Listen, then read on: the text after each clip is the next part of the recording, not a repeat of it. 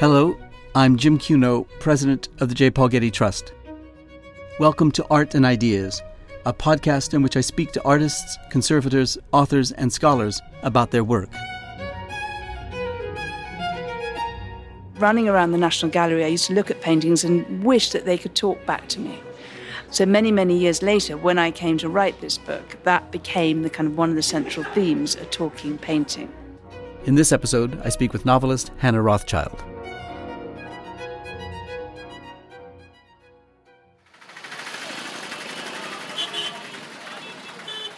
In the last episode of this podcast, I reported from the Jaipur Literature Festival in Jaipur, India, and interviewed the art historian Sarah McPhee. In this follow up, I'll be speaking with the novelist Hannah Rothschild. I met with Hannah in the Author's Lounge in the Diggi Palace, a noble house that dates from the founding of Jaipur in the 18th century. On my way there, I spoke with students who had come to the festival from Calcutta.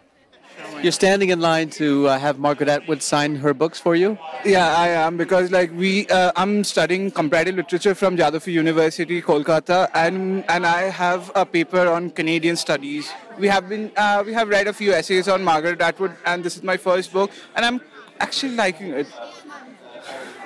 You're excited. Yeah, I'm pretty excited. Yeah. And you come from Kolkata? Yeah, we come from Kolkata. That's a long trip. That's a very long trip. That's 30 hours on train and bus. Oh, well, it's great to have you here. Yeah, enjoy your time. Thank you.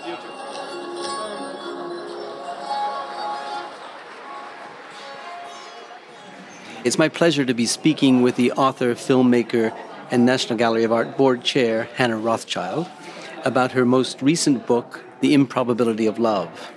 Welcome, Hannah, and welcome to Jaipur and the Jaipur Literature Festival. Thank you. It's a pleasure to be here with you, Jim. Is this the first time you've been to the festival? Indeed, yes. I think uh, you could say I'm a festival virgin. I'm sure it's put that way by some, but I wouldn't have, wouldn't have come to mind myself. But there we are. Okay, so what are your first impressions of the festival? Well, having walked in here very recently, um, it is it is mayhem, isn't it? You've got people coming from every different direction. You're expecting to see a camel and a cow and some pigs and everything else as well, which I haven't quite seen yet. But um, you know, it's uh, there's an incredible atmosphere, and and I, I'm just very proud to be part of it. Uh, are you going to have time to, um, to attend sessions and hear other writers, or are you booked solid from session to session? I'm, I'm doing three or four sessions myself, but no, I fully intend to see quite a lot of other people. Good. Okay, let's get to your book. Now, it's part art world satire, part mystery, and part sweet tale of love, and it centers on a long lost painting by the turn of the 18th century French painter Antoine Watteau. How did you get the idea of the book? Well, oddly enough, the book came about um, from a childish escapade to the National Gallery. My father, who's an artaholic, used to take us there as children. Um, I think he couldn't think what else to do with us on a wet Sunday afternoon in London. And running around the National Gallery, I used to look at paintings and wish that they could talk back to me. And um, you know, they seemed to hang there looking rather beautiful and mysterious. But I wanted them to tell me, you know, what had gone on inside them, what their stories were. So many, many years later, when I came to write this book, that became the kind of one of the central themes: a talking painting. And another theme of it is a kind of Nazi art theft. And that very much ties back to my family's own history. We had over 3,000 works of art stolen during the war. And some of those came back after the war, but quite a lot of them are still missing. So again, during my you know youth and um, onwards, I kept hearing about these missing paintings, and that's another thing I wanted to explore, and I put that in the novel. When did the book start to become a book in your mind? Well, the book came a book actually about 20 years ago, and I um, was recovering from an unhappy love affair, and I went to write, and it was really as therapy. And I thought I'm going to write a book. I'd always wanted to write a book like many other people. So I used those rather long, lonely evenings to write this book. And then it went back in a drawer, quite rightly. Was it a full book at that point, or just a kind of a sketch? Or the, the kind of central ideas, i.e., the Nazi theft, the talking picture, um, and various other things, went into it. But it didn't work, if I'm honest with you. Uh, I tried to make it work at that time, but I didn't have. I don't think. I don't think I had the knowledge, and I don't think I had the confidence actually to really wrestle the material to the floor. And then a couple of years ago, having written another book, I thought I'm going to get that one out, and I'm going to see if I can do it. And amazingly enough, it came together quite quickly. It's so complicated; it's hard to imagine that's true. Uh, I'm interested now in the process of writing and the writing of the book. It's a complicated story with lots of moving parts. There's, there's a successful, perhaps even venal art dealing family with a secret, an earl with family financial problems, an emir of the fiction emirate of Al Wabi, whose wife would like to have an art museum, an art historian who's been victimized by competitive academic art historical politics, an outrageously funny, over the top personal stylist who's trying to shape the public profile of a Russian oligarch named Vlad, a double barreled named director of the National Gallery who's caught in the middle of competitive and conflicting demands on his time, a hapless advisor to the government minister, a rapper with a surprising taste for old master paintings and not so surprising taste in slim, short skirted girl arm candies, and a talking or at least thinking painting, which you've already mentioned, and of course the central character, a love wounded chef with an hysterical drunk mother who between them find the missing Watteau in a junk shop lost in a bar, having surrendered it as collateral for a mad drunken evening, and then carrying it around much of London in a basket on a bike wrapped in a Waitrose uh, plastic bag. Where did you start, and how did you keep track of all these characters and their many different voices? Well, firstly, can I please have your praise, Because when I'm trying to explain to people what it's about, I can never do it. So you've just nailed it. So thank you very much. Um, you know, I'm lived in the art world since I was very young. I used to make documentary films about artists and about the art world. Um, as you said, I'm now the chair of the National Gallery. Um, I actually worked for an art dealer for a little bit. It's one of my holiday jobs when I was at university. So it's the world I inhabit. And, um, you know, obviously it's a little bit dangerous doing a satire about the world you inhabit. Um, but actually, I'm amazed that more novelists don't base their books in that world because for me, it's got a little bit of everything. And one of the interesting things about it is that you've got, on the one hand, very, very serious people who are paid practically nothing, who've devoted their lives to the study and the protection and the conservation of pictures. And then on the other hand, you've got these rather kind of crazy, over the top, you know, over moneyed individuals who are trying to buy it. And that, you know, um, dichotomy, that, that kind of conflict, if you like, between these two different types creates a very fertile ground, I think, for a novelist. Yeah, but it's still very complicated to keep the um, voices of the different characters separate one from each other and developing separately over the course of the book. So, did you develop profiles that you went to as a kind of a resource of each of the, the characters? Um, I write. I'd love to be able to write like that and to be more organised and to actually have, you know, rather like Jane Austen, who used to uh, apparently, um, you know, every time her one of her characters took a step, she made a little map and she followed them through the villages or around the house, whatever it might have been.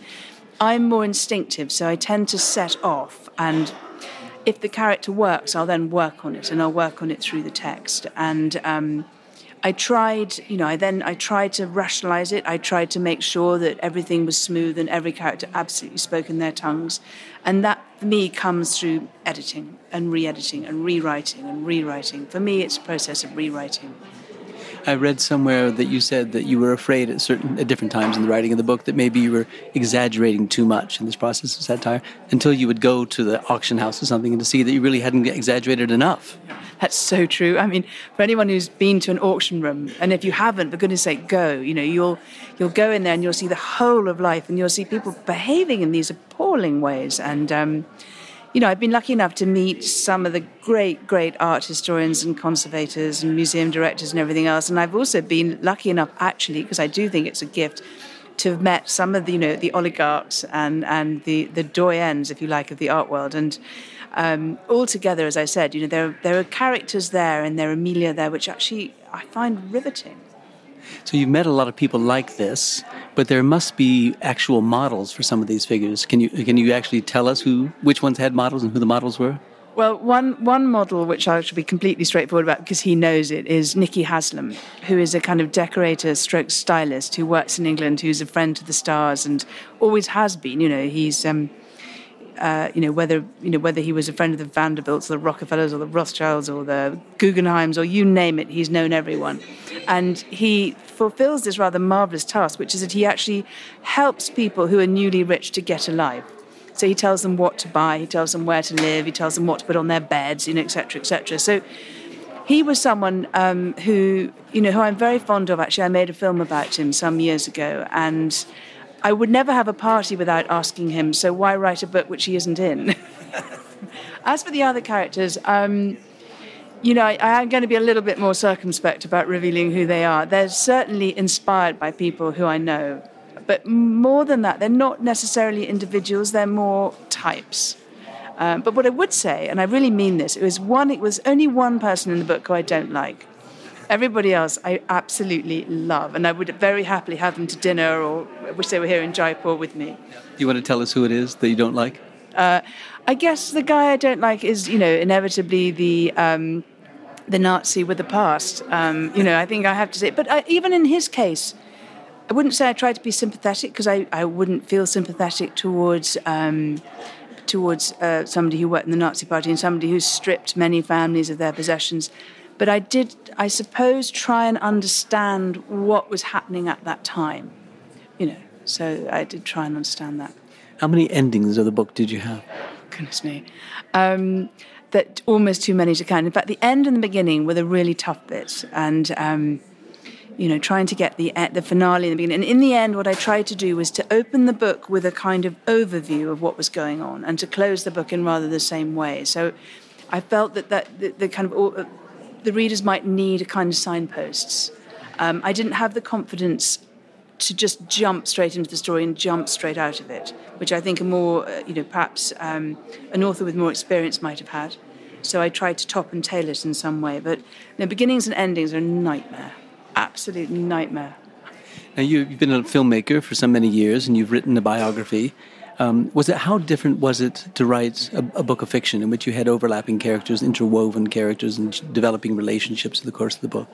Well, I think the biography um, is quite a lot easier in some respects in that you've got uh, you've got a, a life and you have to kind of stick really within that life. You know, you can't go off piece too much. You know, there, there are parameters and there are events and this, that, and the other. So you're not worrying too much about uh, where you start and where you finish. And of course, the other thing is that you've got to stick slightly to the character. You have to kind of understand that character, and you can, in a way, try and imagine what happened in that real character's life. But effectively, you you you know roughly what they've done.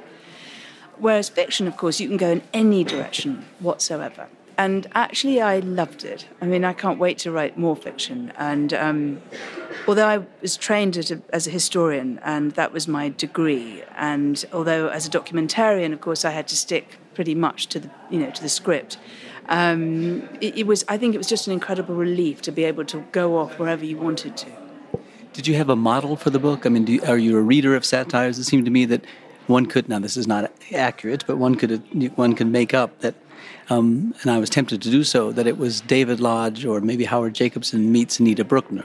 Yeah, well, listen, thank you very much. All three of those I'll, I'll bank. um, I think, funnily enough, you see, I, I, I mean, I have all those three. I love, I mean, I love reading satire. And of course, England has a very rich and strong tradition of satire. You know, whether you're talking about Evelyn Waugh, Teddy St. Aubyn, there are all sorts of writers. I mean, I'm not trying to compare myself to them, but those are people who I've read and have adored, you know, and, you know, David Lodge. I absolutely love that genre. It's a way, I think, of being able not to take something too seriously, which, of course, is what the English are longing not to take everything too seriously. Yeah. So you're a busy person, and as I said, you've been this filmmaker. You've established a non-for-profit um, called Artists on Film. You serve as the chair of the board of the National Gallery, with board responsibilities to the Tate as well. Uh, how and where do you work? How do you find the time to work?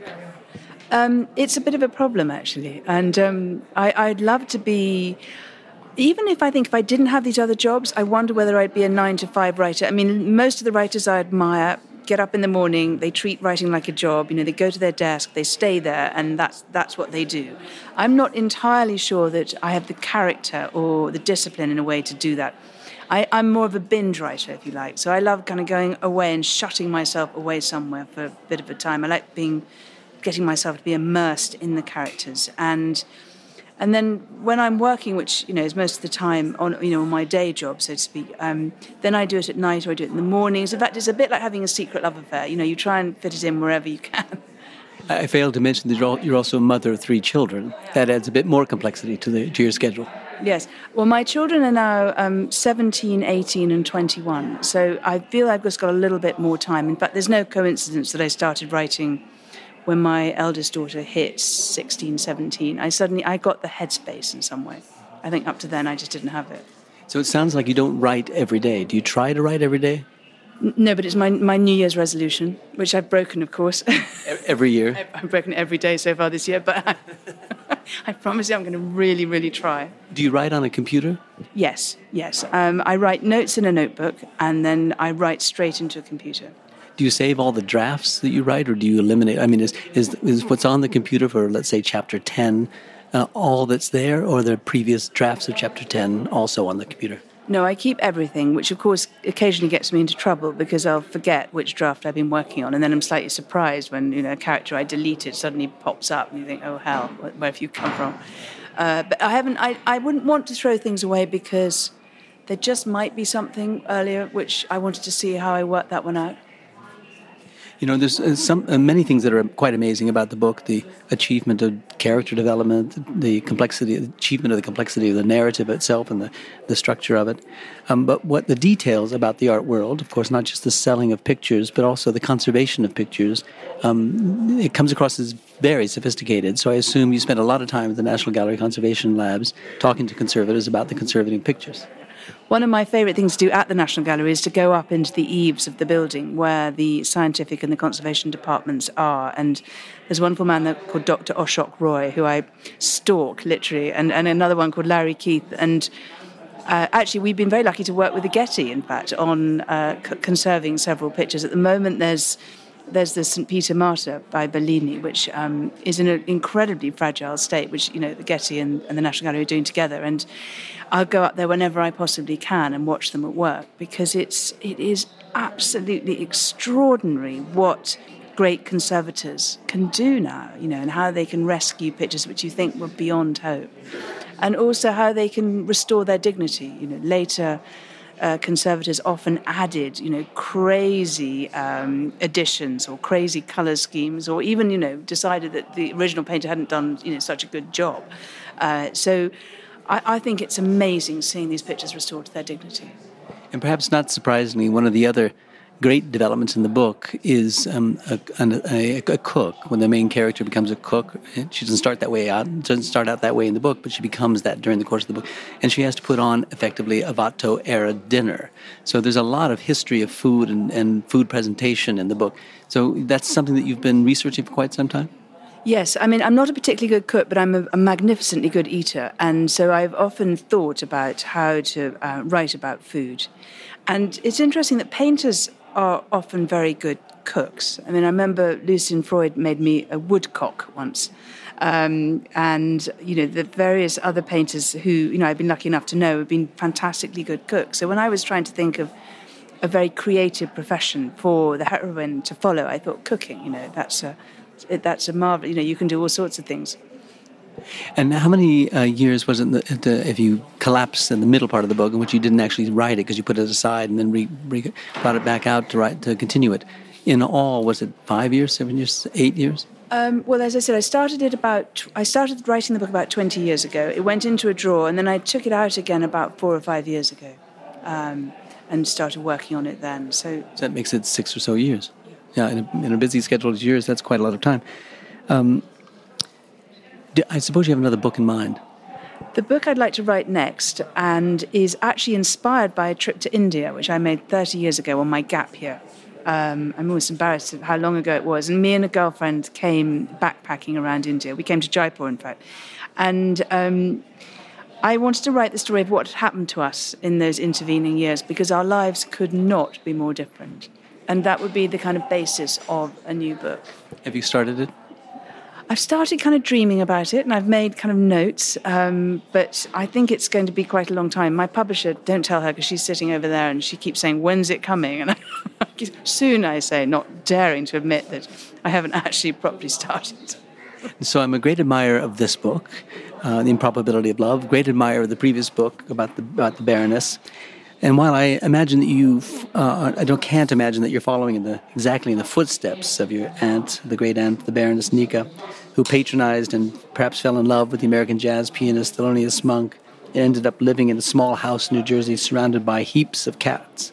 You seem to admire and emulate her independence. Are you an independent woman? well, I, I like to think of myself as independent, but if I'm honest, I live in the house that I was born in. Um, I work with my father. I go on holiday with my parents. Um, so it doesn't sound like I've gone really very far away, does it? Except in your imagination. I think in my imagination I go all over the place, and I hope I'm rather um, independent. But you know, you might look at the coordinates of my life and think she's she could do a little bit. You know, she could be a bit more risque, perhaps. Okay, I have one more question because I know you want to get back out into the festival itself, but I want to talk about Annie, who's the center of a figure of the book itself, and who has this aspiring, uh, beginning developing love affair with this aspiring artist named Jesse and so forth. And uh, she comes around to, while she's looking around the museums doing some research, she comes along across a jade colored glass bottle. And she sees it, its label, and it says that it was made uh, around 3200 BC, and that it had been buried for 4,000 years before being rediscovered or being discovered in recent times. And she says that its recent discovery and presentation in the museum is a kind of second chance in life. As after those many lost centuries, it was revived and given uh, the chance to make its work its beauty again in the world. And then she saw this as a kind of metaphor for her own condition, that she too could have another chance in life, just as the lost and now found Watteau painting will be given a second chance. Are you looking for a second chance? oh, that's a leading question. Actually, I, I feel very, very lucky at the moment. I think I've found I think I've found what I really truly love doing, uh, which is writing books and and actually, funnily enough, being quite close to my family. That doesn't sound too dull. I really think that um, I'm rather blessed, and I'm very grateful for what's going on. Is that second chance the meaning of the title of the book, "The Improbability of Love"? That there is a second chance?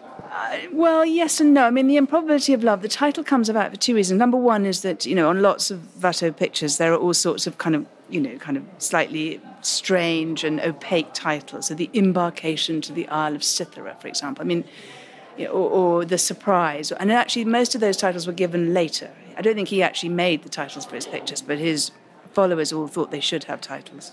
Um, I mean, the improbability of love. I do think that love is quite improbable. I have to be honest with you. I mean, whether it's romantic love or whether it's you know finding what you love doing, or you know, I think it's I think it's quite difficult to find it. And when you do find it, I think then you have to be kind of, you know, you have to hang on to it. So the book does end up being amidst, uh, at the end of a long satirical romp, a very poignant book. Did you intend always from the beginning to be, to have it end in this poignant way? Um, I hope it's poignant. I think that in a way, I wasn't sure if I was ever going to write another book. I think that might be something most authors say, or maybe not. And I thought if I'm going to write a book, I'm actually going to put down what I really feel and what I really believe. And if that's come out as poignant, then I'm happy about that. Oh, you should be. It's a terrific book. So thanks for the time, and it was great seeing you. Thank you very much indeed.